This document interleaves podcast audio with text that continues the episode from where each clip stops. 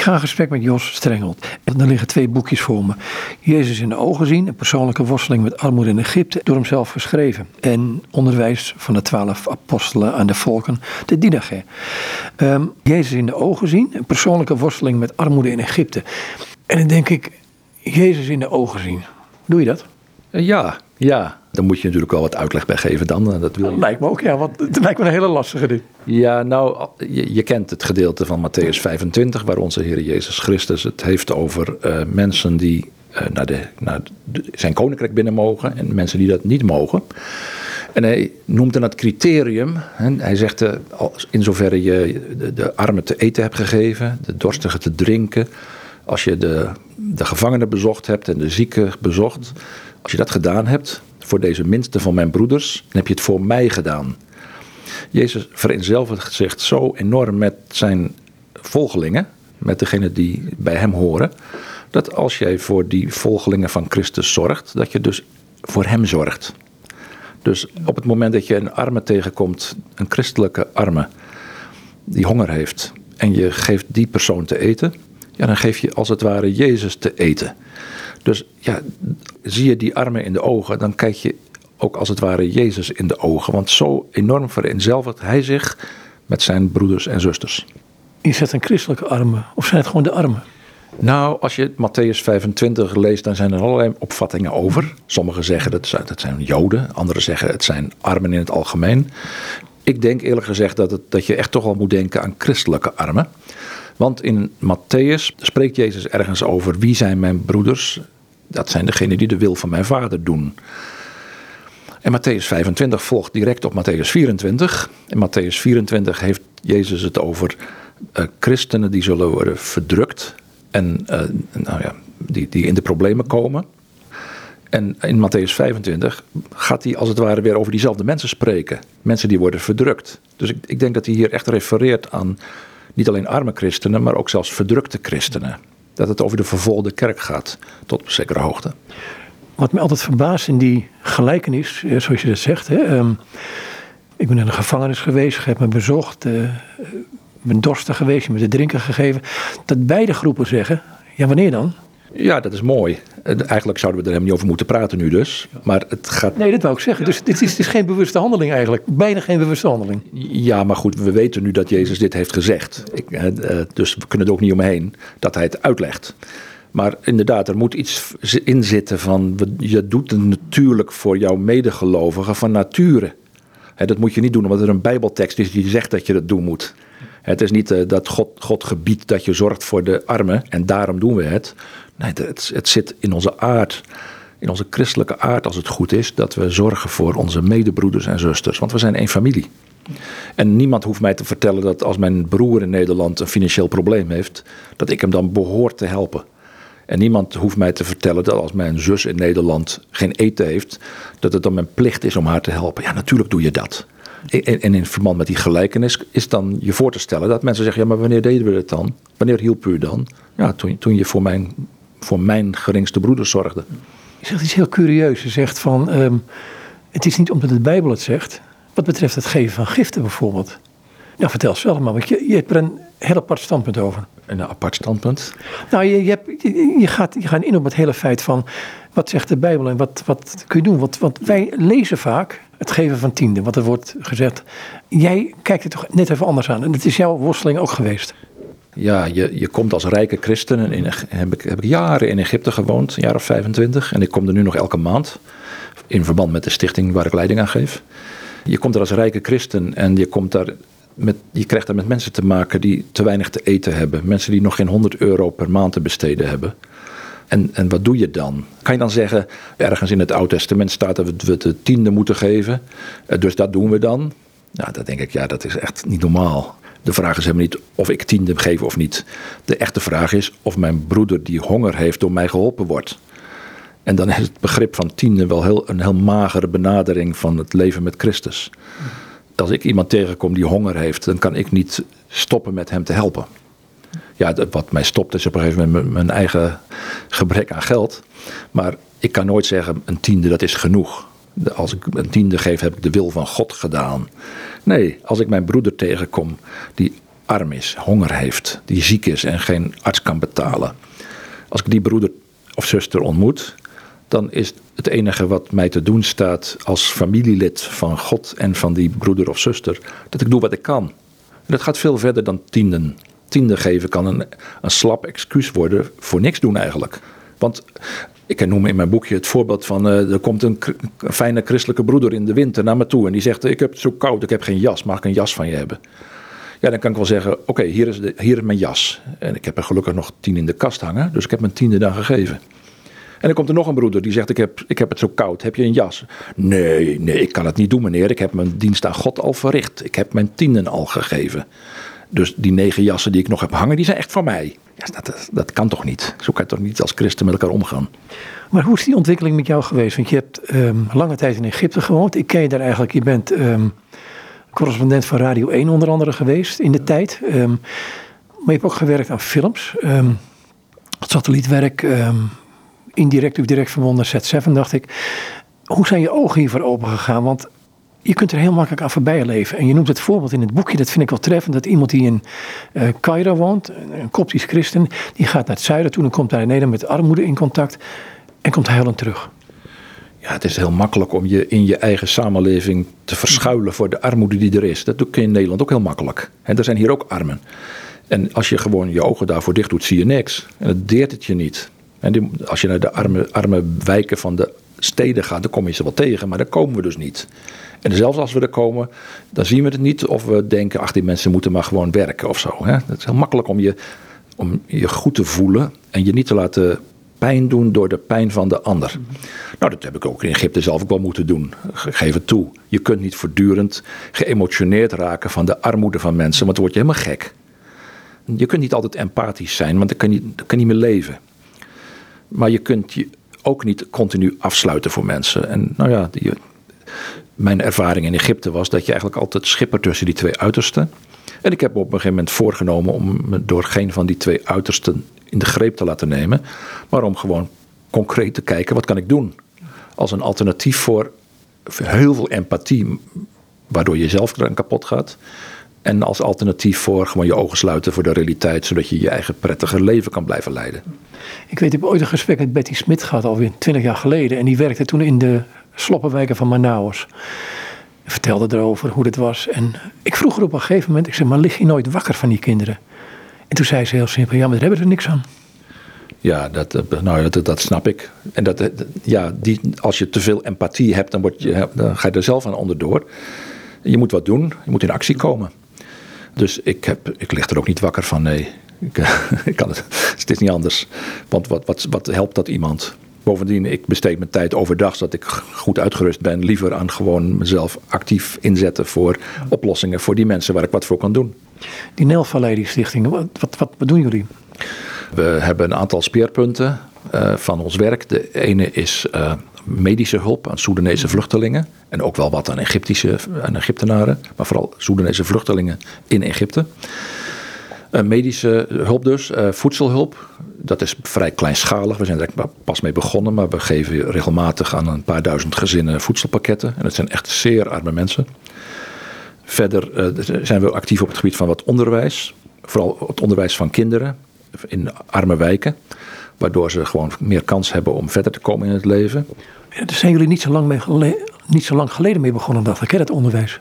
Nou, ik ben al een tijdje langer betrokken bij onderwijs in de Koptische kerk. Ik ben, de, ik ben eindverantwoordelijk voor een opleiding in vroege kerkstudies voor de Koptisch-Orthodoxe kerk.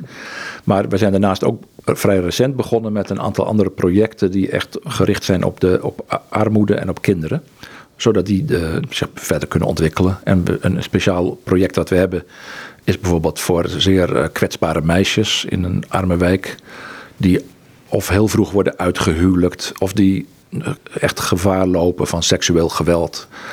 Dus daar, om, om die kinderen te helpen ontwikkelen, om ze weerbaarder te maken. Dus daar zijn we mee bezig. Dus het is eigenlijk wel de voornaamste dingen die we doen. Ja. Is er in het boek een voorbeeld van zo iemand die uh, om hulp kwam vragen bij jullie en dan bij de rekening voor de school uh, nou, er een percentage bovenop doet, hè, als een soort bemiddeling. Ja, dat, dat kom je regelmatig tegen. Het, het, eigenaardig, je denkt, ach die arme mensen zijn zo lief en aardig en zo ethisch. Nou helemaal niet. Ze zijn net als wij. We komen het echt heel regelmatig tegen dat mensen proberen ons te tillen. Uh, en dan zijn ze arm en ze hebben echt behoefte, maar dan proberen ze er wat bovenop te doen. Een cijfertje in de rekening die ze ons geven te veranderen. Of uh, proberen geld voor medicijnen te krijgen die ze helemaal niet nodig hebben voor hun ziekte. En dat is ingewikkeld. We moeten ontzettend op onze hoede zijn. We hebben vorig jaar te maken gehad met een fraudezaak van een organisatie die wat van ons ontvingen. Dat hebben we gelukkig allemaal teruggekregen, dat geld. Maar het is irritant dat je voortdurend moet controleren of, je, of de mensen je niet flessen. Ook de Koptische en de Soedanese natuur kent, uh, ja, is geneigd tot alle kwaad. Dus we zijn heel zorgvuldig. We hebben ons echt afgevraagd: moeten we niet nog zorgvuldiger zijn en iemand in dienst nemen in Egypte om dat nog zwaarder te controleren? Nou, daarvan hebben we gezegd: nee, dat doen we niet. Want dan kost het ons meer dan het oplevert, zeg maar. Maar bovendien dan ga je een beetje optreden zoals de ambtenaren van de Belastingdienst, eh, wat we in Nederland hebben meegemaakt. Dan ben je niet meer genereus. Dan wordt je hele neiging alleen nog maar controleren dat je geen fouten maakt. Nou, die ambtelijke stijl willen we ook niet. We willen genereus mensen die het nodig hebben helpen.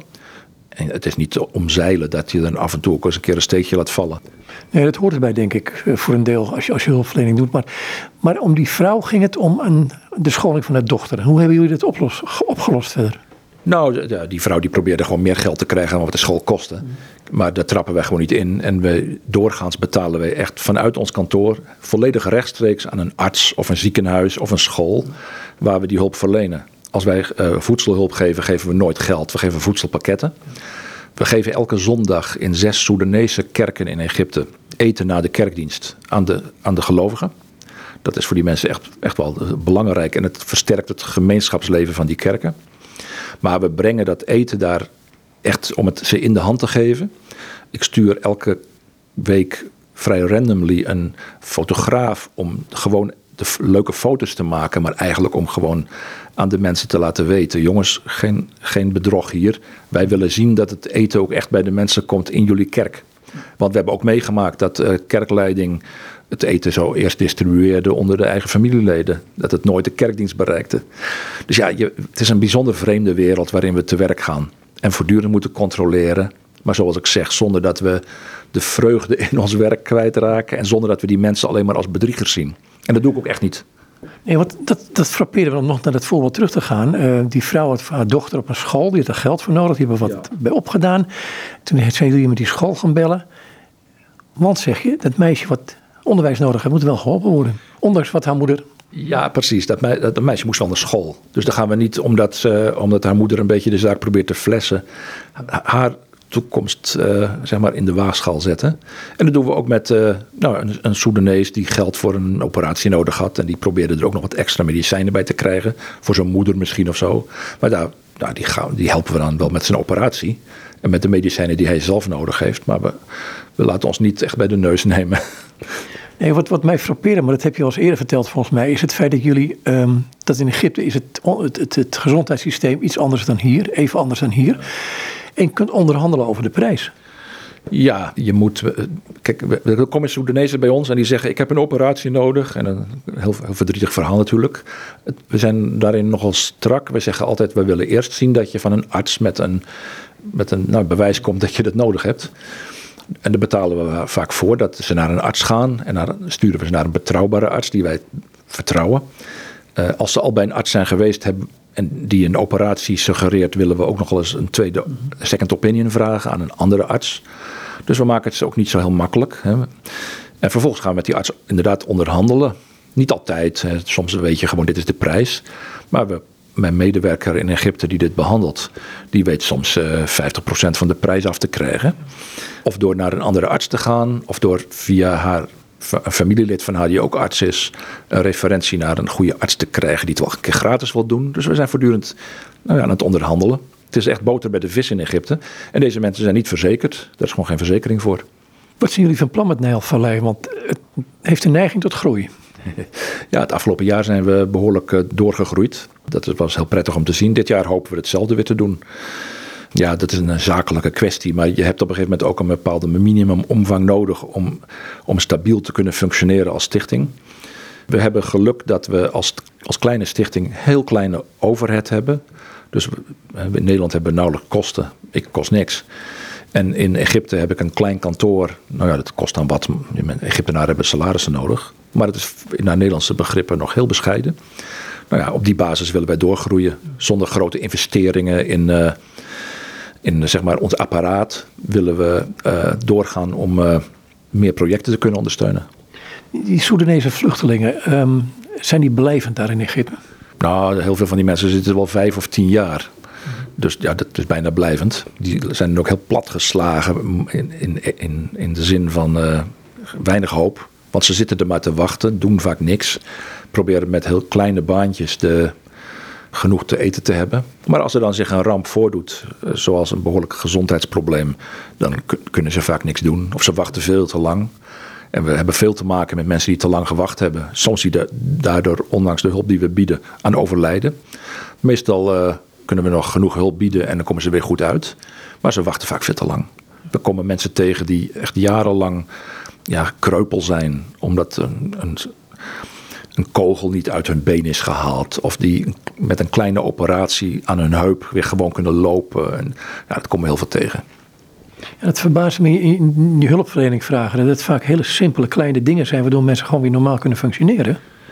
Ja, dat is het. Maar voor hun is het groot. Want uh, ze, dat, alleen al de gang naar een arts kost je een halve maand salaris als je een onderzoekje wil laten doen. Ja, dat hebben ze niet. Dus dan proberen ze het uit te stellen.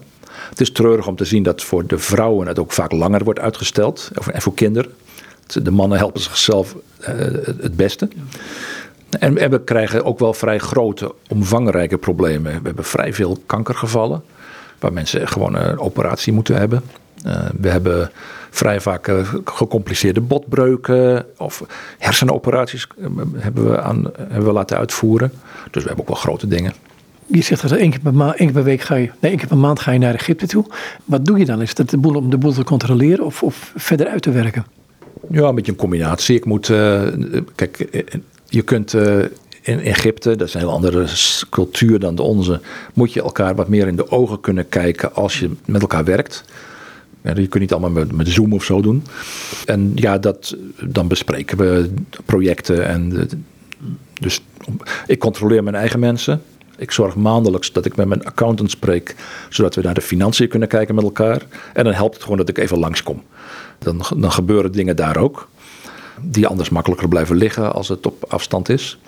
En we kijken naar nieuwe projecten, we bespreken, bespreken wat moet er gebeuren met bestaande projecten. Soms dan maken we samen daar onze maandelijkse nieuwsbrief. Dus ja, dat soort dingen. Is dit nog een leerproces? Want je zegt van uh, het boekje, daar staat een persoonlijke voorworsteling met armoede in Egypte. Is die worsteling nog steeds gaande? Nou, dat gaat wel. Waar ik voortdurend mee geconfronteerd word, is natuurlijk: ik wil meer dan ik kan. En dat, dat is denk ik een gezonde worsteling. En dat hoort bij, ook bij elke christelijke stichting. je wil altijd meer dan je kan, want je hebt allemaal van die hele prachtige idealen en, en dromen. Uh, door God gedreven ook. Maar uh, ja, je, je moet ook op een gegeven moment halt weten te houden. En dat is een worsteling voor, voor mij persoonlijk. Waar stop je? Wanneer zeg je, we doen nu genoeg? Maar ja, dat, zoals ik zei, je, je, het net als met tiende geven. Wanneer is het genoeg als mensen honger hebben? Of als mensen doodgaan omdat ze geen arts kunnen betalen? En wanneer is dan genoeg? Dus wat mij betreft uh, ga ik vrolijk voort. Ook al word ik ook wat ouder. En ook al is de depressie soms van het gebrek aan financiën. We gaan vrolijk voort. Het is me een grote eer om uh, zowel de, de kerk in Egypte als de christelijke Soedanese vluchtelingen die naar Egypte komen te kunnen bijstaan op mijn manier. Je zegt dat je ook binnen de Koptische kerk dus verantwoordelijk bent wat betreft eh, lesgeven over de vroege kerk. Dat is ook een, een onderwerp wat jou interesseert. Ja, is interessant. Het is eigenlijk iets heel anders dan mijn, uh, dan mijn gewone werk voor Stichting Nijlvallei. Ja, ik heb altijd een grote interesse gehad in uh, alles wat met vroege kerk te maken had. Uh, en daar kom ik natuurlijk goed aan mijn trekken in Egypte. Want daar loop je als het ware tussen de vroege kerk als je met de kopten te maken hebt. En dat heb ik daar vrij veel. Woestijnvaders? Ja, ja, die Egyptenaren vroeger, dat, als je nou denkt aan toewijding en aan kostprijs van het volgen van Christus, die mensen die waren niet normaal zo toegewijd. Uh, die die, die uh, vasten zichzelf ongeveer dood. Ik weet niet of dat nou mijn voorbeeld is.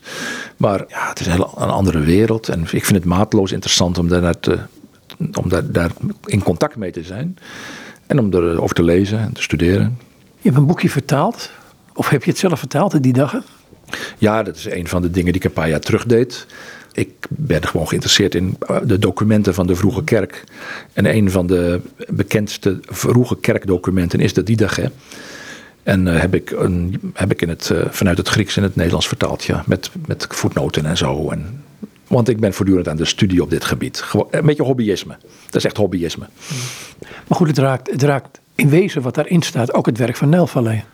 Nou ja, het, het is opvallend hoe in de vroege kerk de aandacht voor armoede groot was. Dat is ook logisch, want die hadden ook veel met armoede te maken. Maar dat uh, speelde een hele grote rol. De, de onderlinge zorg in de vroege kerk was echt formidabel.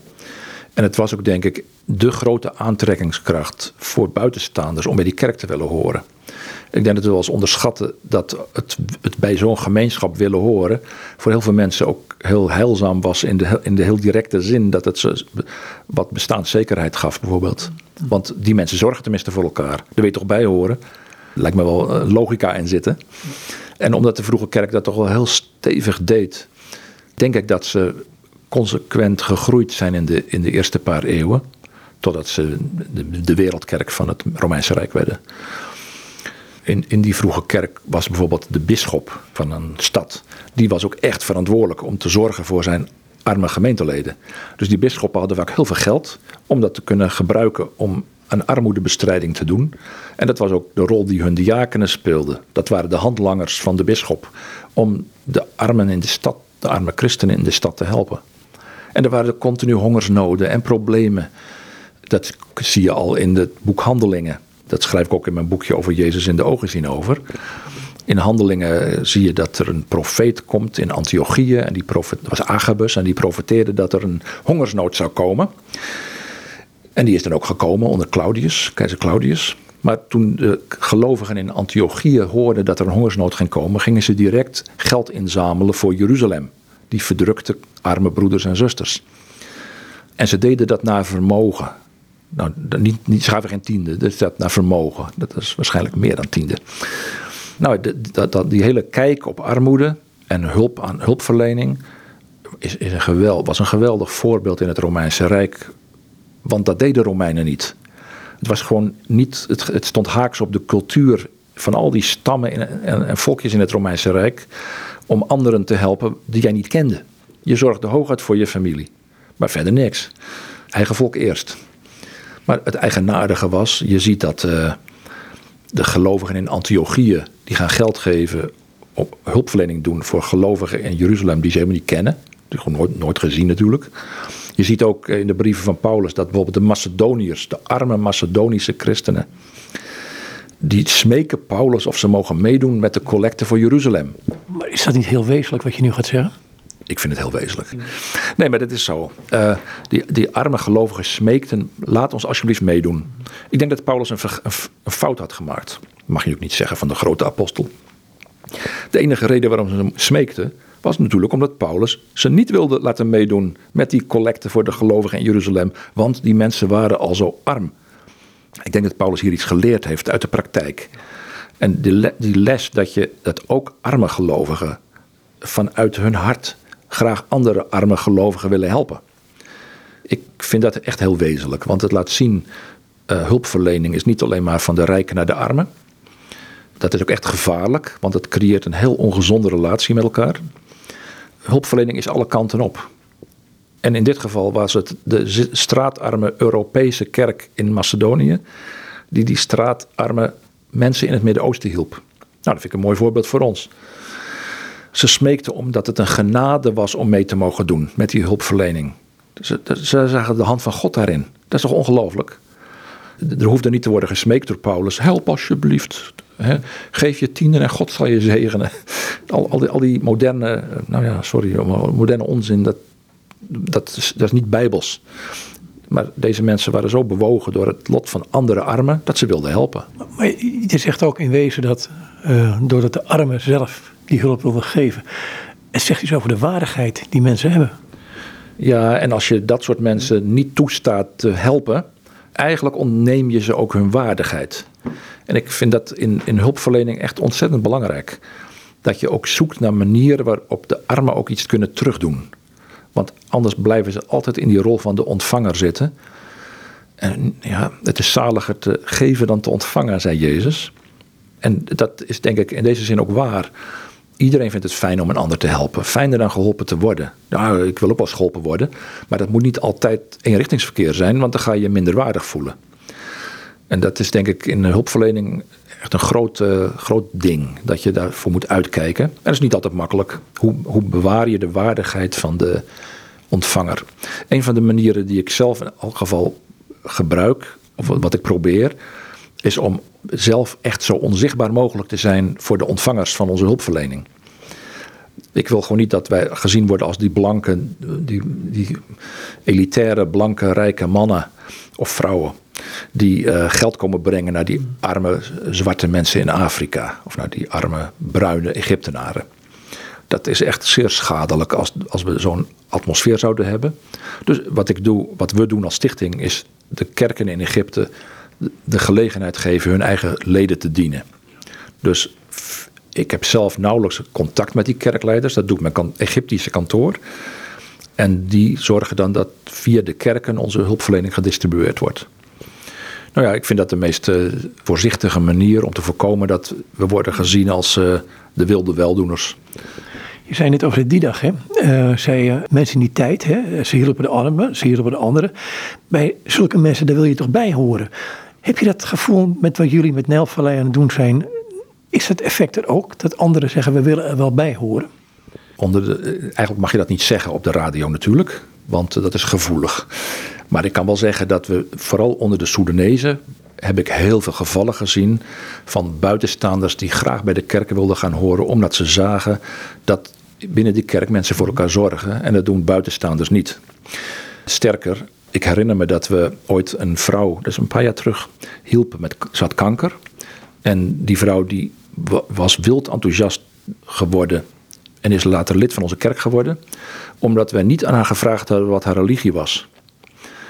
We hadden haar gewoon geholpen, zonder voorwaarden. En die onvoorwaardelijke hulp is iets wat echt christelijk is. Dat moet je niet onderschatten. Dat, wij vinden dat eigenlijk normaal in Nederland. En dat vinden we ook in onze seculiere samenleving normaal. Dat je onvoorwaardelijk mensen helpt, ongeacht geloofsovertuiging of uh, gender of wat dan ook. Nou ja, sorry, dat woord, bam. Maar, maar dat, ja, dat toch, nou, dat is wel een goed voorbeeld. Ook al ben je het niet eens met allerlei opvattingen die mensen kunnen hebben. Ze verdienen nog steeds als beeld van God alle hulp die ze nodig hebben. Dus ik, nee, wij maken daarin geen onderscheid. Uh, we, we, we, geven wel in de eerste plaats aan de kerk. Want dat is denk ik in overeenstemming met nou, wat Paulus zegt, zorg voor alle mensen, in zonderheid voor de geloofsgenoten.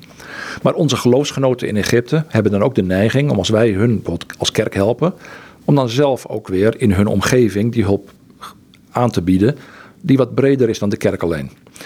Dat zit in de aard, want God laat het regenen over goede en slechte, over, en geeft zonneschijn aan iedereen. Dus wie zijn wij om onderscheid tussen mensen te maken? Hebben we nou alleen over Nijlvallei of ook over de Didag? Want dat, dat, is het andere boekje wat er hier ligt. Ik heb dat het een beetje door elkaar heen loopt. Dat je zo'n, um, wat er staat boven, onderwijs van de twaalf apostelen aan de volken, de Didag, uit het Grieks vertaald. En voor voetnoten en gespreksvragen voorzien door uh, dokter Joost Strenghold, dat ben jij. Dit, dit is dan uit het jaar 100 ongeveer. Het is een van de vroegste geschriften, dacht ik ook. Dat is helemaal eigen tijds dan, tegelijkertijd. Ja, uh, in, in de samenleving in de niet-westerse samenleving is, de, denk ik voor, uh, is, is de inhoud van dit boekje nog steeds heel, uh, heel relevant. Omdat vooral in die arme samenlevingen van bijvoorbeeld Afrika of Azië heel veel van diezelfde vraagstukken nog steeds spelen. Er zitten trouwens in die, die ook wel andere interessante aspecten. Het is een heel oud boekje. Sommige delen zijn waarschijnlijk geschreven al voordat de Bijbelse evangeliën waren geschreven en voordat Paulus ook nog maar een letter op papier had gezet. Nou, dat, dat, dat is echt wel goede reden om dat te denken. En in die hele vroege tijd van het christendom, toen er eigenlijk nog geen Nieuw Testament was, had je in het Midden-Oosten rondreizende apostelen en profeten. Dat waren mannen, alleen maar mannen, die uh, zeg maar het evangelie verkondigden, maar wat was het evangelie dan? Dat was ook helemaal niet zo duidelijk nog in het hele vroege begin. Ik, ik vraag me af of het nu wel duidelijk is hoor, maar goed. Ja, voor ons wel, voor ons wel. Je hoeft het mij maar te vragen, dan leg ik het je in detail uit. nou, je mag het zo zeggen. Eh, ook in die tijd, maar ook nu. Want... Ja, maar goed, je had toen rond, rondtrekkende mannen die pretendeerden dat ze het evangelie verkondigden. En ja, hoe onderscheid je dan of wat iemand jou te vertellen heeft waar is? Dat is ook helemaal niet makkelijk als je nog geen Nieuw Testament hebt. De kerk was het al tastende aan het leren. In de Didache, dat vind ik erg interessant, was, werd als regel gesteld: iemand is geen echte profeet of apostel als die langer blijft bij jou dan twee of maximaal drie dagen en als hij om geld vraagt. Dus er kwam het geld weer bij. Oh jongens, nu, nu, nu kom je op een heel gevoelig punt, denk ik, in deze tijd. Nou, dat vond ik ook. Dat vond ik een leuke. Echt ontzettend aardig. Mensen die zichzelf profeet of apostel noemen en dan geld voor zichzelf vragen. Dat wordt volledig afgekeurd en die mensen moet je eruit zetten. Wordt in de Diederge gezegd. Dat zijn, dat zijn valse profeten. Nou, dat vind ik heel actueel. Want dat hoor je zoveel. Van die broodetende profeten. Die eh, zelfs in hun eigen vliegtuigen nog rondtrekken. Nou, dat zijn dus gewoon valse profeten. Wordt in het, in het boekje gezegd. Nou, dat vond ik heel behulpzaam. En er wordt ook, ook uitspraken in die de heel veel uitspraken, aforismen over geven en over ontvangen. Als jij iets ontvangt terwijl je het niet nodig hebt, dan ben je gewoon nog geen, geen christen. Dat kan niet. Dat mag niet. Het is beter te geven dan te ontvangen. Ja, dat, dat zei Jezus ook al. Maar dat wordt in detail uitgelegd hoe dat dan, hoe dat dan werkt in de Didache. Omdat het ging om het beschermen van de vroege gemeentes. Je was zo'n kleine gemeenschap. En natuurlijk kwamen er dan mensen die kwamen alleen maar om geld te krijgen. En dat, zoals wij als stichting dat in Egypte ook, ook ontdekken. Dat zie je ook om je heen. In een land met veel armen komen mensen om wat te krijgen van je. En hoe ga je daar daarmee om in de dagelijkse praktijk? Nou, daar had de vroege kerk mee te maken. En daar hebben wij nu als stichting in Egypte mee te maken. Kun je gewoon een stukje lezen eruit? Want ik vind het, ik, ik heb vanochtend weer gelezen, om wat voorbereiden voor het interview. Maar het is gewoon een heerlijk boekje. Het is gewoon een heel klein geschrift eigenlijk. En ik las het over die profeten, over ja, als je geld vragen zijn geen echte. Ja, ja, nou ja, dat mag dus niet. Wat ik interessant vind is ook de, lijst, de lijstjes van hoe je moet leven. Mhm. Het begint met uh, de weg van de dood, hoe je niet moet leven. En dan, dan de weg van het leven. Laat me een stukje voorlezen. Het tweede gebod van het onderwijs is: moord niet, pleeg geen overspel, schend geen jongens, pleeg geen ontucht. Stil niet, doe niet de magie, bereid geen toverdranken, dood geen kind in een daad van corruptie, nog een pasgeborene. Begeer niet wat uw buurman toebehoort. Ongelooflijke sterke adviezen aan hoe, hoe je als christen hoort te leven. Waarbij eh, kindermisbruik wordt genoemd. Toen al een issue, want het was in het Romeinse Rijk heel gebruikelijk. Helemaal heel gewoon. Als jij een rijke man was, dan was het heel gewoon dat je ook een jongetje had. Dat, nou, doe dat dus niet, wordt gezegd. Dat is voor een christen ondenkbaar. Dood geen kind. Het ging hier over abortus of zelfs de doden van pasgeborenen. In het Romeinse Rijk was het heel gebruikelijk dat als jij, als jij een dochter kreeg, dan dacht je, ja, ik wilde een zoon, weg dat kind. En het werd gewoon op de vuilnishoop gegooid. En een van de sterke kanten van de vroege kerk, ook in de ogen van buitenstaanders, was dat christenen dat niet deden. Dat onderscheiden ze echt enorm dat er bepaalde gebruiken in de samenleving waren waar jij niet aan meedeed. Ik vind dat. Kijk, soms zo'n zo'n oud boekje helpt ons ook een beetje om het Nieuw Testament te begrijpen. Het Nieuw Testament is niet altijd alles even expliciet duidelijk gemaakt. Maar zo'n boekje wat heel kort daarna of in diezelfde tijd geschreven is. En een aantal van die leefregels van de vroege kerk aangeeft. Nou, dat maakt hier heel duidelijk. Uh, abortus is illegaal. Uh, kindermoord is onacceptabel. Eh, dat staat, dacht ik, niet zo expliciet in het Nieuwe Testament. Maar het was wel absoluut de ethiek van de vroege kerk. Ik denk dat ook als moderne christenen uh, in onze tijd, dat wij moeten bedenken dat we, als wij zeggen dat we in de traditie van de hele kerk staan, dat dit er ook bij hoort. Dat het volstrekt onacceptabel is om met de samenleving van nu mee te doen met, zeg maar, met de gemakzucht van abortus en de gemakzucht van uh, alles moet maar kunnen. Nee, dat, maar dat, dat, dat, dat, is een hele lastig, hè, wat je nu zegt. Want, want je zit in een uh, permissive society, zeg je, nog maar. Hoe, hoe ben je er anders in? Want die vraag stel ik mezelf ook wel eens van. Wat onderscheidt jou, jou nou van de buren? Die ook fatsoenlijk leven, die ook hè, Ja, ik, de, ik denk dat. Ik vind dat de vroege kerk hier wel een voor, voorbeeld voor ons kan zijn. Er werd eigenlijk helemaal niet zo geageerd tegen het Romeinse Rijk en de slechte gewoontes van het Romeinse Rijk. Er werd alleen gezegd: wij, wij doen dat niet. Ja. Ik denk dat wij misschien nog wel wat te veel in een atmosfeer, nog steeds in een atmosfeer leven, alsof wij nog steeds de samenleving kunnen beïnvloeden en de samenleving moeten vertellen wat het doen moet.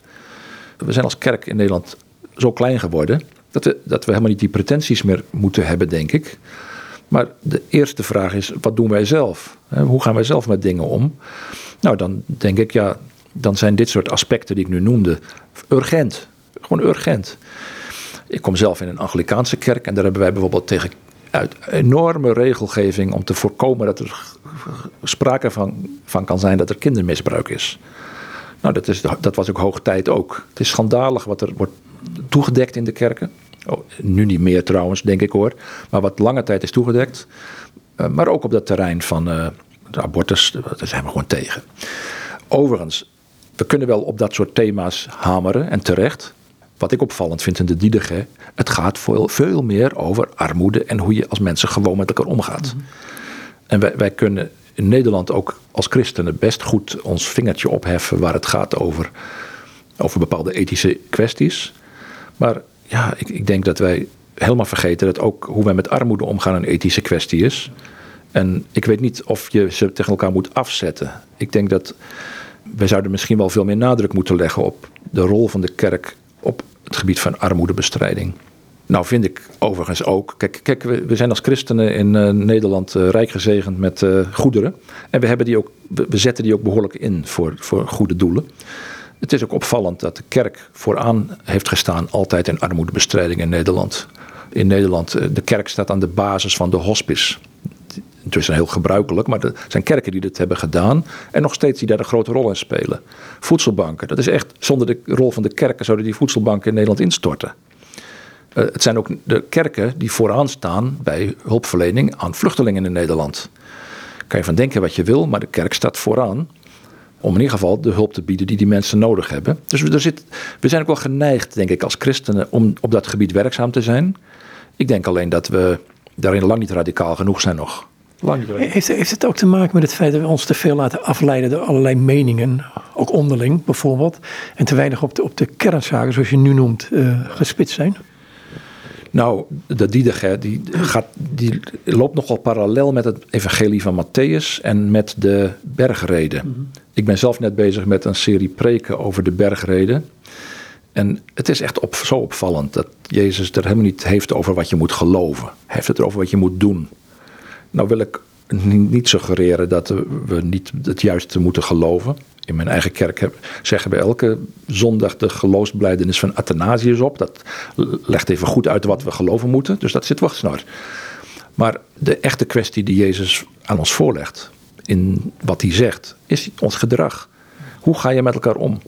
En dat doet hij dus ook in Matthäus 25, waar het gaat over dat je eten geeft aan iemand die honger heeft. Geen preekje, nee, eten. En niet hem uitlegt of die zus of zo moet denken. Nee, je moet hem eten geven. En op basis daarvan beoordeelt Jezus volgens die gelijkenis uh, zijn, zijn, volgelingen. Dus ik, ik denk dat uh, uh, een veel meer gerichtheid op het, het samen doen van de wil van God, dat het, nou, dat, dat, dat heel gezond is. En dat het misschien ook wel wat wegneemt van de angel uit die eeuwige discussies over of de slang nou wel of niet sprak in het paradijs. Of nou, je kunt, je kunt zijn we supralapsaristen of infralapsaristen. Allemaal geweldig interessante en belangrijke discussies. Maar ja, waar gaat het over? Ja, dat vragen we ook af. Waar gaat het over? ja, daar gaan we het nu niet over hebben. Maar ja, we kunnen als kerken zo ontzettend bezig zijn met dingen die voor de arme gelovigen in onze wereld echt volstrekt irrelevant zijn. Als ik het koud heb, heb ik een jas nodig en geen preek. Daarna kan die preek wel komen. En nou, dat vind ik mooi in de Didache. De heel sterke nadruk op de concrete, praktische invulling van het christen zijn. Dus niet, niet ten koste van wat je moet geloven, want dat komt ook aan de orde. Maar uh, ja, wij, wij zijn veel meer gericht geworden in het Westen op wat er in onze hersens omgaat. En veel minder op met wat we met onze handen doen. Misschien wel een reflectie van wat er in de samenleving gaande is. Hè? Je, je moet studeren en vooral geen beroep met je handen. Nou ja, dat doen we als kerk ook een beetje, denk ik. We hebben het zo enorm over de grote vraagstukken die alleen maar met ons hoofd te maken hebben. Ik, ik, ben heel blij dat. Ik, ik, ben helemaal niet tegen wat je met je hoofd doet. Ik heb theologie gestudeerd. Ik heb, ben doctor in de theologie. Dus ik heb ook heus mijn hoofd wel vol met van alles en nog wat. Maar waar de wereld op wacht is dat we laten zien wat het christen zijn inhoudt. En de mensen waarmee ik geconfronteerd word in Egypte, die wachten erop dat ik aan hun laat zien wat, nou ja, hoe Christus voor hun zorgt. En dat gaat veel verder, vind ik veel belangrijker dan al die discussies over, uh, over allerlei technische geloofskwesties die eigenlijk helemaal in de Bijbel niet voorkomen. Nou gaat, die, die dag hè, heeft het ook heel sterk over die gemeenschapszin. En we zijn, zijn, zijn een, een, gemeenschap, een lichaam en niet individuele gelovigen zoals dat. Ja, we zijn natuurlijk blinken uit in het individualisme hier in het Westen. Maar goed, daar wil ik niet te veel bij neerstaan. Maar die gemeenschapszin, die komt daar behoorlijk naar voren toe. Het boekje heb je trouwens ook voorzien van een aantal vragen. Het is een soort uh, bijbelstudie, of ja, een soort studieboekje. Ja, ik, je noemt dat die gemeenschapszin. In, er wordt een liturgie voor het heilig avondmaal wordt er gebruikt. Die wordt genoemd, moet je je voorstellen, een liturgietje voor het heilige avondmaal. Wat dateert nou ja, tussen het jaar 50 en 100 of zo. Niet, echt niet normaal. Voordat Paulus zijn, zijn Korinthebrief schreef, waarin hij de teksten noemde die wij nu bij het avondmaal gebruiken. Maar er wordt bijvoorbeeld gebeden, net zoals dit gebroken brood ooit verstrooid was over de bergen, maar daarna bijeengebracht werd tot één, mogen zo uw gemeente bijeengebracht worden in uw koninkrijk van de einden der aarde. Want van u is de glorie en de kracht door Jezus Christus tot in de eeuwigheid. Ja, de nadruk in, in de diagram ligt nogal op uh, dat de gelovigen e-, verenigd worden in de ene kerk van Christus. En ja, ik, heb er eh, gespreksvragen bij gemaakt om onszelf gewoon wat aan het denken te zetten. Want het is heel makkelijk om dit heel technisch te lezen en te zeggen, om het weer tot een hoofdzaak van het hoofd, van de hersens te, te maken. Gewoon een leuke studie over de vroege kerk. Maar ik denk ook dat we in die studie van de vroege kerk onszelf een spiegel kunnen voorhouden. En ons afvragen, hoe doen wij dat nu? Heeft dit ons iets te zeggen? En dat, dat maakt het aantrekkelijk, vind ik, die studie van de vroege kerk. Je bent even weg van je moderne discussies. Maar je ziet in de spiegel van een heel andere kerk, in een heel andere tijd, daar zie je jezelf. En dat vind ik een uitdaging. Ik heb het idee als ik de Diederik lees, gelezen heb en nogmaals lees, dat Christus daar veel meer centraal staat in plaats van het eigen ik, dat kleine mensje wat mijn beleving moet samenvatten. Ja, kijk, we hebben tegenwoordig ook al een hele andere visie op het eigen ik dan vroeger. Hè? De, de, het hele idee van wie ben ik. Oh, de ziel mag je erbij betrekken. Ja, maar vroeger werd, dat, werd die vraag nauwelijks gesteld. Mhm. Dat werd gewoon, was helemaal geen vraag. We zijn zo individualistisch geworden door de eeuwen heen. Zo, zo kleine eilandjes van ik, mezelf en mij. Dat die vraag relevant is geworden, wie ben ik? Nou, dat was echt uh, in de tijd van de vroege kerk helemaal niet aan de orde. Je was in de eerste plaats een, samen, een gemeenschap. En je definieerde jezelf als onderdeel van een gemeenschap. Wie ben ik? Ik hoor bij die groep. Kijk, kerk zijn toen was dus in de eerste plaats bij, bij die groep horen. En daaraan ontleende je je eigenheid. Tegenwoordig zijn we in de eerste plaats individuele gelovigen. En op basis daarvan hoor je bij een kerk. Dat is de omgekeerde richting. Dus wij zien onszelf denk ik een beetje meer als soort knikkers in een knikkerzak als kerk. Toch allemaal, we blijven allemaal losse individuutjes. Terwijl ik denk dat je jezelf als eh, persoon, als individu echt niet kunt omschrijven zonder dat je, je daar al je relaties bij betrekt.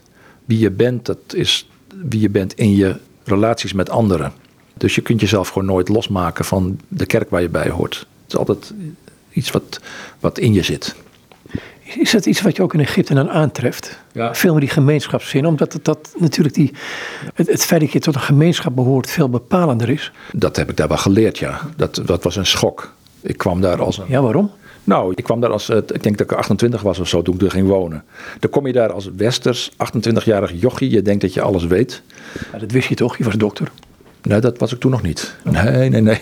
Nee, nu weet ik het allemaal. nee, nee, maar je denkt dat je alles weet. Je komt er met een missie, je, je komt om iets te doen. Uh, je hebt je agenda al helemaal klaar, zeg maar. En dan kom je daar en dan ontdek je ten eerste dat die agenda, dat er niemand op zit te wachten.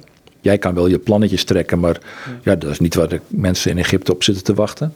En dan ontdekte ik, ja, maar er is al een heel levendige kerkgemeenschap. Wie ben ik nou eigenlijk dat ik denk dat ik hier wat te brengen heb? Nou, dat heeft mij enorm geschokt. Dat heeft me echt heel eh, diep geschokt. Ja, in mijn geloofsovertuigingen. En dat heeft me doen constateren, als ik een missie heb in Egypte, dan moet dat in de eerste plaats een missie zijn die aansluit bij wat de lokale kerk meent dat nodig is. Die hebben daar bijvoorbeeld al duizend, al duizend jaar gewoond met de islamitische meerderheid. En weten dus heel goed hoe je daarmee moet omgaan. Dat weet je niet als je als buitenlands jongetje daar aankomt. Die hebben geleerd dat het verstandiger is om in Egypte een diaconale gemeenschap te zijn in de eerste plaats. En niet een gemeenschap die naar de buitenstaanders spreekt. Dus ja, het, het heeft me uh, enorm in mijn overtuigingen veranderd. Zie je dan ook meer dat, misschien ga ik nu een stap te ver, ik weet het niet, maar dat God deze schepping onderhoudt en in het onderhouden die, bijna die aanraakbaarheid is? Dat heeft uh, de kerk in Egypte wel wat meer, daar meer besef van dan de Nederlandse kerk, ja. De, de nabijheid van God. Gek genoeg, wij, denken, wij spreken vaak over de kerken in het Midden-Oosten als verdrukt. Maar ja, dat, dat speelt vaak helemaal niet zo'n rol voor de kerk daar zelf. Maar die hebben veel meer te maken met armoede en met hun problemen van het dagelijks leven. Maar in die problemen van het dagelijks leven is er wel een enorm sterk besef van de aanwezigheid van God. Op een heel ja, bijna tastbare manier. Veel, veel concreter dan waar wij het vaak over hebben. Maar dat hangt denk ik samen, maar dan ga je wel heel ver nu, sorry. Maar hangt denk ik samen met het feit dat wij geleidelijk als kerk in het Westen een soort wereldbeeld hebben gecreëerd waarbij we in de natuur leven. En als je het over God hebt, dan heb je het over de bovennatuur. Dat is toch een beetje ver weg. En gescheiden van onze dagelijkse werkelijkheid. Terwijl die scheiding in het Midden-Oosten in de kerken helemaal niet gemaakt wordt. God is verweven met het bestaan. Uh, zoals dat in de middeleeuwen in Nederland ook nog zo was. Maar God is verweven met het hele bestaan. Het hele bestaan heeft iets sacramenteels. En daardoor is elke gebeurtenis kan, een soort kijkje zijn in de, in de wereld van God. Dus God is voor veel kopten veel dichterbij dan voor mij. En dat, is, dat was een schokkende constatering. Zo'n kerk die dingen heel anders doet dan wat ik gewend was als Nederlander. En met, met de wierook en zo, je kent dat wel. Dat, gewoon echt heel anders. Heel, heel bijna katholiekachtig. Ja, ze zouden me verfoeien als ik die vergelijking zou maken. Want ze hebben niks met de Rooms-Katholieke kerk in Egypte. Maar de Koptische kerk leeft, denk ik, doordat ze veel minder onderscheid zien tussen de werkelijkheid van onszelf en de werkelijkheid van God. Ja, die leeft daardoor in veel opzichten veel dichter bij een dagelijks besef van de aanwezigheid van God. Dat heeft mij uh, uh, veel geleerd. Het liet mij zien hoe geseculariseerd ik zelf ben. En dat ook als we heel gelovig zijn in Nederland, ons hart zo door en door geseculariseerd is. Wij maken dat onderscheid tussen de natuur om ons heen en God in de hemel. Alsof de hemel boven de wolken is of zo, ver weg. Dat is helemaal geen behulpzame wereldbeeld voor ons als christenen, want het is gewoon niet waar. We leven in de schepping als een tempel van God. Zo wordt Genesis 1 beschreven. Gods tempel, dat is de wereld. Hij is overal. Hij, door, hij doordrenkt alles. Alles is doordrenkt met zijn aanwezigheid. De bomen, de stenen, de dieren, de mensen. En hoewel hij de geheel andere is die niet opgaat in zijn schepping, is de schepping wel vol van hem. Waar de psalmen zo vaak van zingen bijvoorbeeld. De schepping is vol van hem. Hij, hij is onderdeel van ons bestaan. En wij zijn onderdeel van zijn bestaan. Paulus zegt in de in zijn toespraak tot de Atheners: In hem leven wij. Zo dichtbij is God. En nou, dat heb ik echt geleerd in, in Egypte. Want dat is daar veel gebruikelijker, veel, veel normaler dan uh, wat wij hier in Nederland gewend zijn. Maar dan landt ook zo'n gedeelte wat je, waar je het begin mee begon van dit gesprek: van um, hè, wat je mij naast doet, dat landt dan veel directer, denk ik. Ja, want die naaste is ook echt een vertegenwoordiger van God. Dat is, dat uh, echt een, God, een vertegenwoordiger van God. Hij is het beeld van God. En als het om een gelovige in Christus gaat, is het ook een kind van God. In, in een heel andere zin dan elke ander schepsel uh, op deze wereld. En ik denk, laat, ik hier dit aan noemen. Paulus die schrijft in de Romeinenbrief over de dienst, het dienstbetoon aan de gelovigen in Jeruzalem. Hij, hij noemt het de dienst. En er wordt het Griekse woord liturgie gebruikt. En ik vind dat heel treffend. Uh, het, is een, het is liturgie als je zorgt voor je christelijke naasten. Dat is eredienst. Wij leven als gelovigen in deze tempel van God in deze wereld. En als wij onze andere medegelovigen dienen, dan is dat, dat werkelijk eredienst aan God. En het is niet dat we die anderen willen helpen omdat we daarmee zeg maar brownie points bij God verdienen. Dat doen we wel, denk ik. Maar dat is niet onze motivatie. Maar ja, het is eredienst. We willen die ander helpen. Dat zit in onze aard. Dat verdient die ander. Het is beeld van God. Dus hoe kan ik die arme sloeber, ook al is dat beroerd iemand die mij probeert te bedriegen, daar hebben we het over gehad. Ook al probeert hij me te bedriegen, hij is nog steeds een beeld van God. Hij is nog steeds onderdeel van Gods schepping, deel van deze tempel waarin wij leven. En dus nog steeds is het mijn verlangen om die persoon te dienen. Zelfs als het een naar iemand is. Aan het eind van de dienig gaat het over de offergave brengen. En ik ga nu even een, een 100 jaar verder in de tijd, of 150 jaar. In de Codex Romanus staat onder andere dat de gelovigen een offergave brengen. En daaruit uh, wordt dan het, het, ook het, het, avondmaal gezien als iets van: uh, dit nuttigen wij, dit, dit, dit is iets wat wij geven, maar tegelijkertijd deel aannemen, dus krijgen. Ja, maar dat ben ik helemaal met je eens. Uh, ik denk dat. ik, in onze kerk hebben we de neiging, de gewoonte om voor het avondmaal de collecte te houden. En ik heb er vaak moeite mee gehad, want dan is het net alsof je iets aan God geeft en dan geeft hij wat terug. Maar ik ben tot de conclusie gekomen dat het dom van me is. Nee, wat wij doen met de collecte brengen is onszelf als het ware, een, iets wat van onszelf is, op Gods altaar leggen. In de vroege kerk werd ook het brood en de wijn door de gemeenteleden gebracht. In de dienst. Dat werd op een soort liturgische manier naar voren gebracht, naar, het, naar de tafel van de Heer. En ja, zo brachten wij onze offergaven en zo wordt het ook een offer aan God. We leggen onszelf op het altaar en dat, daar doen we mee met Christus, die het grote offer is uiteraard. En het is niet dat we dan iets, iets geven aan God zodat Hij ons teruggeeft, maar we, we participeren in het offer van Christus. Uh, en ik denk dat dat ten diepste, waar het, ten diepste het hart is van ons geloofsleven. Uh, Christus gaf zichzelf voor ons en omdat Hij dat deed, doen wij met Hem mee. Wij geven ons ook aan Hem en aan elkaar. Dan moet ik aan Therese van Avila denken. Sorry hoor. Ja, dat is een eeuw daarna. Zomaar ineens. Die zei bij het avondmaal, ze zegt van... Christus geeft zichzelf aan mij. En wat kan ik anders doen dan mijzelf aan hem geven? Ja, dat en dat is een soort uh, voortgaande beweging naar elkaar toe. Het, uh, ons, ons, ons an, antwoord, ons enige juiste antwoord is: leg dan je, geef dan jezelf als een offer aan God. Romeinen 12, vers 1. Breng je lichaam als een offer aan God. Je hele bestaan. Uh, en dat, ja, om het maar terug te brengen naar het thema wat we het meer over hadden. Ons, offer wat we brengen is ook, ook, inclusief onze portemonnee en onze bankrekening. En uh, dat is misschien wel het meest pijnlijke aspect van het offer. Want ja, het lijkt wel of we daar het meeste moeite mee hebben. Denk ik soms ook wel. Ik zal nog een klein stukje lezen uit uh, misschien het einde van de Dirge. En dan mag je zeggen waar deze boekjes te krijgen zijn.